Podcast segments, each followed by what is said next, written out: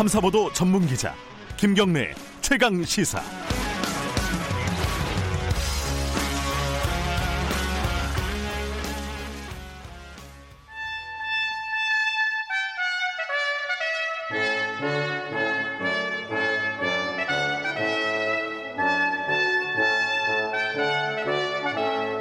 예, 김경래 최강 시사 듣고 계십니다. 매주 월요일 박지원 의원과 함께하는 고품격 정치 토크. 박지원의 정치의 품격. 오늘도 대한신당 박지원 의원님 나와 계십니다. 안녕하세요. 네, 안녕하세요. 네. 주말에 정치 뉴스가 많았습니다. 아주 많았어요. 뭐 폭주하더라고요. 그런데 저는 뭐 지방에 있었으니까. 예.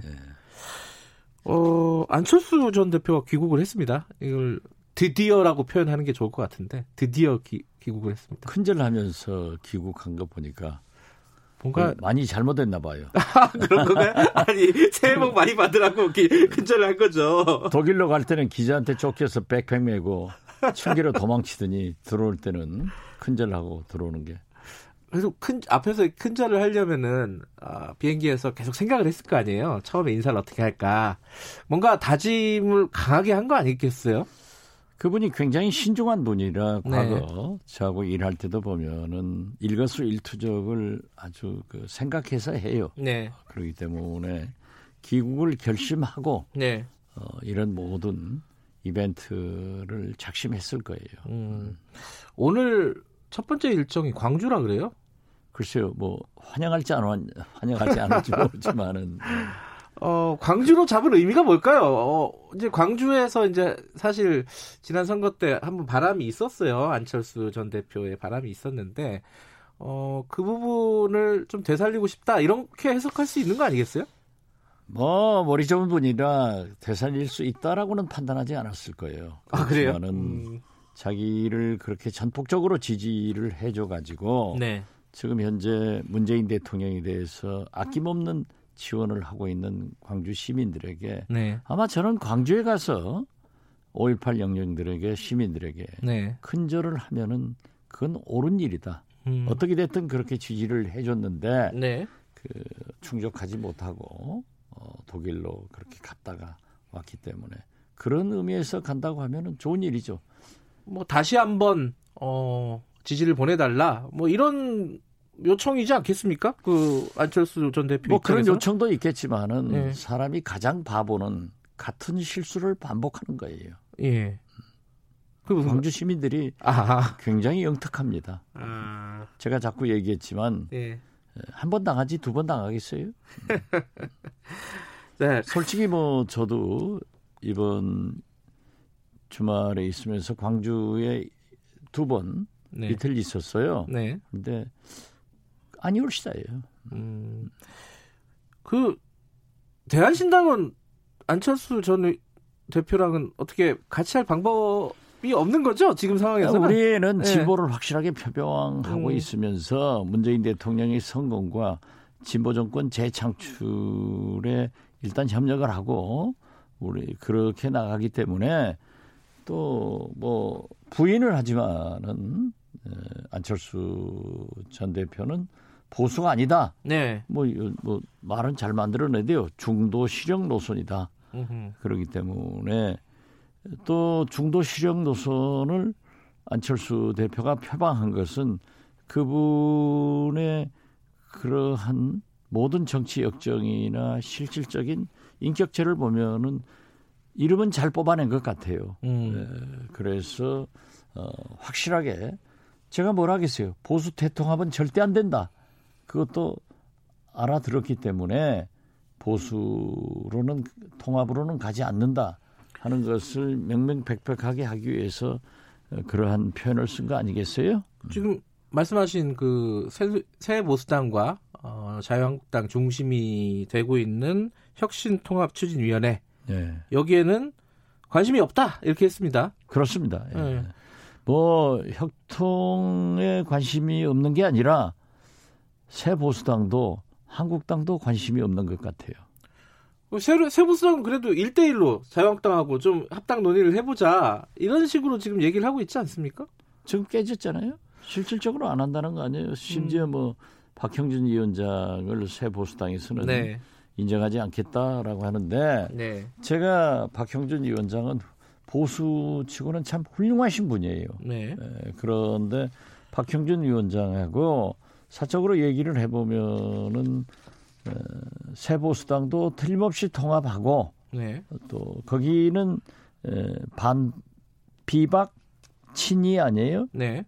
MB 예. 뭐 정무수석 이렇게 했기 때문에 그러면서도 안철수 전 대표도 함께 한다. 근데 안철수 전 대표가 안 하겠다 네. 하니까는 언젠가는 한다 하지만은 언젠가는 뭐 선거 끝나면 뭐 하겠어요. 아니 근데 새보수당의 하태경 책임 대표죠 지금. 네, 어, 그렇죠. 공식 이름은. 근데 어, 황교안 대표 답변을 기다리고 있다고 얘기를 했어요. 답변 여부에 따라서 중대 결단을 할 수 있다. 그 양당 협의체 구성 제안하고 답변을 기다리고 있다는 건데 안 될 거로 보세요? 저는 안 될 길이라고 봐요. 거듭 어. 말씀드리지만 네, 황교안 대표는 무조건 보수 대통합을 하고 네. N분의 일씩을 에, 차지하자 네. 그런 속내도 있을 거예요. 음. 그렇지만은 그렇게 해가지고 과연 되겠어요? 어, 그래서 저는 이 보수 대통합이 자기 스스로가 그런 안철수 전 대표가 좀 잘했다 네. 하는 것은 나는 이번 총선 출마하지 않겠다. 음, 불출마 그것도 되게 예, 또 그, 그게 그게 어필되는 거예요. 어, 나는 하지 않고 예. 이러한 중도 실형 노선의 정당을 창당하겠다. 음, 그리고 어, 밤이당으로 가서 얘기를 해보겠다 하는 것은 바른미래당의 손학규 대표가 안철수 전 대표가 오면은 당을 통째로 주겠다라고 했지만은 또 그렇게 안 줄 것 같아요. 좀 음. 얘기해봐야 되겠다. 예. 안철수 전 대표로서는 거기에 조직도 있지만은 돈이 100억이 있어요. 어, 그렇기 때문에 안철수 전 대표 성격상 네. 그 돈도 가지고 새로운 둥지를 음. 그래서 바른미래당에서 만약 손학규 대표가 그러한 약속을 지켜준다고 하면은 저는 이 바른미래당의 당명을 개정해서 새로운 음. 창당의 모습으로 발, 탈바꿈할 것이다. 그래서 이건 나는 안철수 당이다. 음. 철수 당이 되겠죠. 그렇지만은 지금 현재로는 뭐 손학규 대표가 또 넉넉하게 내놓을지 안 내놓을지 그것도 잘 모르잖아요. 그 명확하게 얘기를 안 하고 있습니다. 손학규 저- 대표가. 처음 얘기는 명확하게 했지만 난, 지금은, 날이 예. 갈수록 자꾸 흐려지니까 모르죠. 예. 또 손학규 대표도 그렇게 넉넉하게 뭐 아무것도 없이 그냥 갖다 잡수쇼 이러지는 않을 거예요. 근데 이게 안철수 대- 전 대표 같은 경우에 그 바른미래당하고 손학규 대표랑 만나서 당권을 누가 갖느니 막 이렇게 싸우기 시작하면은 국민들 입장에서는 아니 새로운 정치 한다고 왔는데 또 저렇게 또 권력 다툼하고 있네라고 느낄 아니, 가능성이 말씀 높잖아요. 중이지만 말씀 중이지만 예. 과거에 안철수 대표가 새 정치를 표방하면서도 자기 것을 지키는 데는 철저했어요. 음, 어, 그렇기 때문에 저는 어, 정치에서 어, 내 걸 차지하려고 하는 것은 네. 어떤 의미에서 보면은 당연한데 안철수 대표는 이제 새 정치인이 아니에요. 음. 구정치인이지. 어, 아까 그 혁신 통합 추진위원회 어, 간- 얘기하다가 말았는데요. 그게 지금 신당 창당 준비위원회를 발족시키겠다 다음 달 4일까지 이렇게 얘기를 했대요. 그러면은 어, 새, 새 보수당하고 자유한국당하고 얘기가 안 끝난 상황인데 시작도 거의 못한 상황인데 뭐 신당 창당 준비위원회를 발족한다. 그러면 자유한국당 중심으로 뭔가 가겠다 이런 뜻인가요? 어떻게 보세요? 뭐 당연히 그런 거죠. 음. 어, 문제는 새로운 보수당 유승민 대표의 네. 확고한 얘기를 들어봐야 되는데 네. 유승민 대표는 박근혜 탄핵을 그냥 묻어버리고 갈 수 없는 것 아니냐. 음. 강을 건너는데 어떻게 건너느냐의 방법에 대해서 확고하게 얘기는 하지 않고 있지만은 반성할 건 반성하자 아니에요? 네. 그렇지만은 황교안 대표의 한국당은 지금 없는 것으로 하자. 네. 그렇게 시대 정신, 역사 의식을 버려 가지고 네. 국민들로부터 치- 찬성 받겠어요? 그렇기 때문에 저는 어렵다 그렇게 봅니다. 음. 자꾸 안 되는 것을 아니 그러면은 혁신과 통합위원회에서는 뭐 혁신통합추진위원회. 추진위원회에서는 뭐 전당대 날짜 잡았다고 그랬죠? 네. 네. 신당 창당 신당- 준비위원회. 신당 창당 준비위원회를 잡았으면은 네. 어, 한국당은 지금 공천 심사 뭐 하겠다고 막 신인 영입하고 그러잖아요. 네. 그, 그 사람들은 어떻게 되는 거예요? 그래서 그건 어렵습니다. 이름 이름을 바꾸고 다 다 같이 가는 거 아니에요? 그러려고 그러겠죠. 예. 그렇지만은 그 n분의 1 지분을 요구한다니까요. 음, 아, 협상을 자, 하는 반대 측에서 반대 예. 아니죠. 상대 측에서. 그러니까 상대 측에서 예. 예.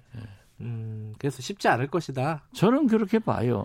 본래 거듭 말씀드리지만은 총선은 분열입니다.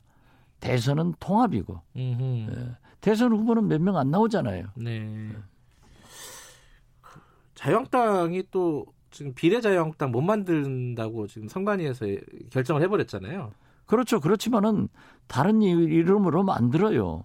미래 한국당으로 한다 그래요. 예, 미래 한국당 뭐 여러 가지 하는데 네. 어떻게 됐든 뭐 과거 한국당이든 미래 한국당이든 당명을 하면은 요즘 언론 있고 TV 뭐 종편 얼마나 많아요. 네. 여기에서 해자되면 국민들은 금방 알게 돼요. 어, 물론 그 비슷한 이름이 좋기는 하겠지만 그렇기 때문에 사실 저는 민주당에서는 지금 소위 시스터 파티 위성정당을 안 만들겠다고 국민들한테 선언했잖아요. 네. 그렇다면은 집권 여당이기 때문에 못 만들 거예요. 안 만들 거예요. 예. 그것이 옳은 일이죠. 네. 그렇지만은 상대적으로 어, 한국당은 원내 의석 몇 석이 부족해가지고 제1당의 서러움 그리고 4 플러스 1로 당한 거 이런 거 보면은 어떻게 됐든 문재인 정부를 강하게 견제하고 뒷, 뒷다리 잡아가지고 정권제 장출을 하려면은 자기들은 만들 거예요. 음흠. 만들면은 결국 연동형 비례대표제는 예. 도입해가지고 축소석 해주는 거예요. 근데 어차피 만들게 돼 있잖아요 지금. 만들죠. 만든다고 하- 네. 했고 그죠. 아, 저는 이미. 그리고 그 만들겠다고 하는 것은 황교안 대표가 처음부터 일관되게 주장했던 거고 네. 저도 거기는 만든다. 민주당도 상대적으로 만들어라. 예. 안 만든다고 하니까는 집권 여당이 이제 바꿀 수는 없는 거 아니에요. 음. 그러면은 원내 일당이 누가 되겠냐 이거죠. 원내 일당이 만약에 지금 자유한국당이 될 수도 있다. 자유한국당으로 뺏기는 한 음. 국회의장 이번에 보십시오. 4 플러스 1 하면서 정치개혁법, 공수처법, 검경수사권 조정, 정세균 총리 인준 네. 이때 의장이 반대하면은 본회의를 열 수가 없어요. 네. 그래서 저는 왜 그렇게 아마추어식 생각을 하느냐. 선거는 결국 이기려고 하기 때문에 그래서 저는 이 군소 진보 정당이 통합해서 호남에서는 민주당과 일대일로 경쟁하고 비호남권 지역에서는 연합하자. 음. 그렇게 해가지고 진보와 보수 대결로 해야만이 민주당 보수 세력이 지금 현재의 4 플러스 1 정도의 위력을 가졌어야만이 문재인 대통령이 임기 선거 끝나면 2년 남았잖아요. 네. 거기에 성공할 수 있고 개혁할 수 있다. 그걸 얘기하는 거예요. 선거는 지려고 하는 게 아니에요. 비례민주당이라도 이제라도 만들자 이- 이런 아, 그렇죠. 말씀이신가요? 지금 공자님이 민주당 대표한다고 하더라도 선거는 이기려고 할 거예요. 아, 알겠습니다. 어, 시간이 많이 지났는데 요거 하나만 좀 여쭤보고 어, 정리를 해야겠네요. 검찰 인사 그리고 조직 개편 지금 중이잖아요. 어, 직제 개편이죠, 직제 개편. 그 와중에 검찰 내부에서 싸움이 났습니다. 그죠? 그건 재단이 잘못된 거라고 생각해요. 네. 어, 소위 내부에서의 토론은 반대건 찬성은 할수 있습니다. 네. 그건 그렇게 해야 원- 원칙이에요.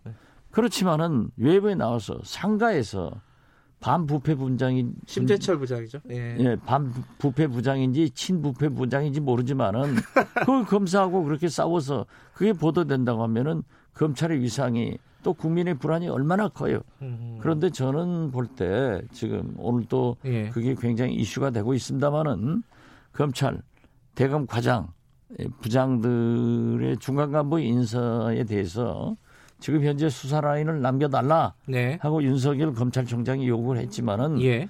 인사권자인 추미애 장관은 아마 처음 계획대로 할 것 같아요. 그래. 근데 지금 아까 잠깐 말씀하신 심재철 반부패 강력부장 상가집에서 어, 후, 후배 부 검사랑 싸웠다는 거잖아요. 예, 예. 네가 검사냐, 그러니까 왜 조국 변호사냐, 검사냐, 뭐 이런 취지인 거죠. 아, 저도 조국 편을 들어요. 조국도 억울한 점이 있고 예.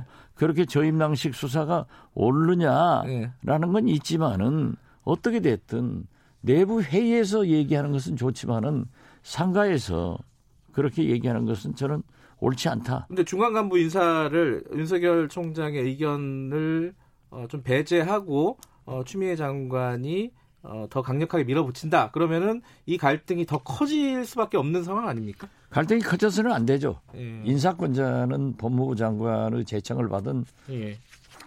저 대통령이죠. 대통령 그리고 사, 사실상 네. 예, 범, 추미애 장관이기 때문에 인사권자에게 의견을 제시하는 것은 검찰총장이니까 네. 그 총장의 의견을 법무부 장관이 다 받아들여야 된다 하는 법은 없잖아요. 네. 그렇지만은 어떻게 됐든 인사가 나면은 그대로 복종을 해야죠. 음. 복종이 아니라 그대로 받아들여야죠. 그렇기 때문에 저는 지금 현재의 분위기로 봐서 추미애 장관의 성격으로 봐서 그대로 밀고 나갈 것이다. 음. 그렇지만은 또 그- 그렇게 인사가 나면은 윤석열 검찰총장은 의견은 냈으니까 네. 받아들이고 검찰이 제발 내부에서 토론은 강하게 하지만은 외부로 국민들 보는 앞에서 어? 네가 검사냐 조국 변호사냐 이런 소리는 하지 않는 것이 원칙이고 그렇게 되기 때문에 일부에서는 반부패 부장이 아니라 친부패 부장이다 이런 얘기도 나오지 않느냐 좀 조심하라 이겁니다. 알겠습니다. 오늘 여기까지 듣겠습니다. 감사합니다. 네 감사합니다. 박지원 의원이었습니다.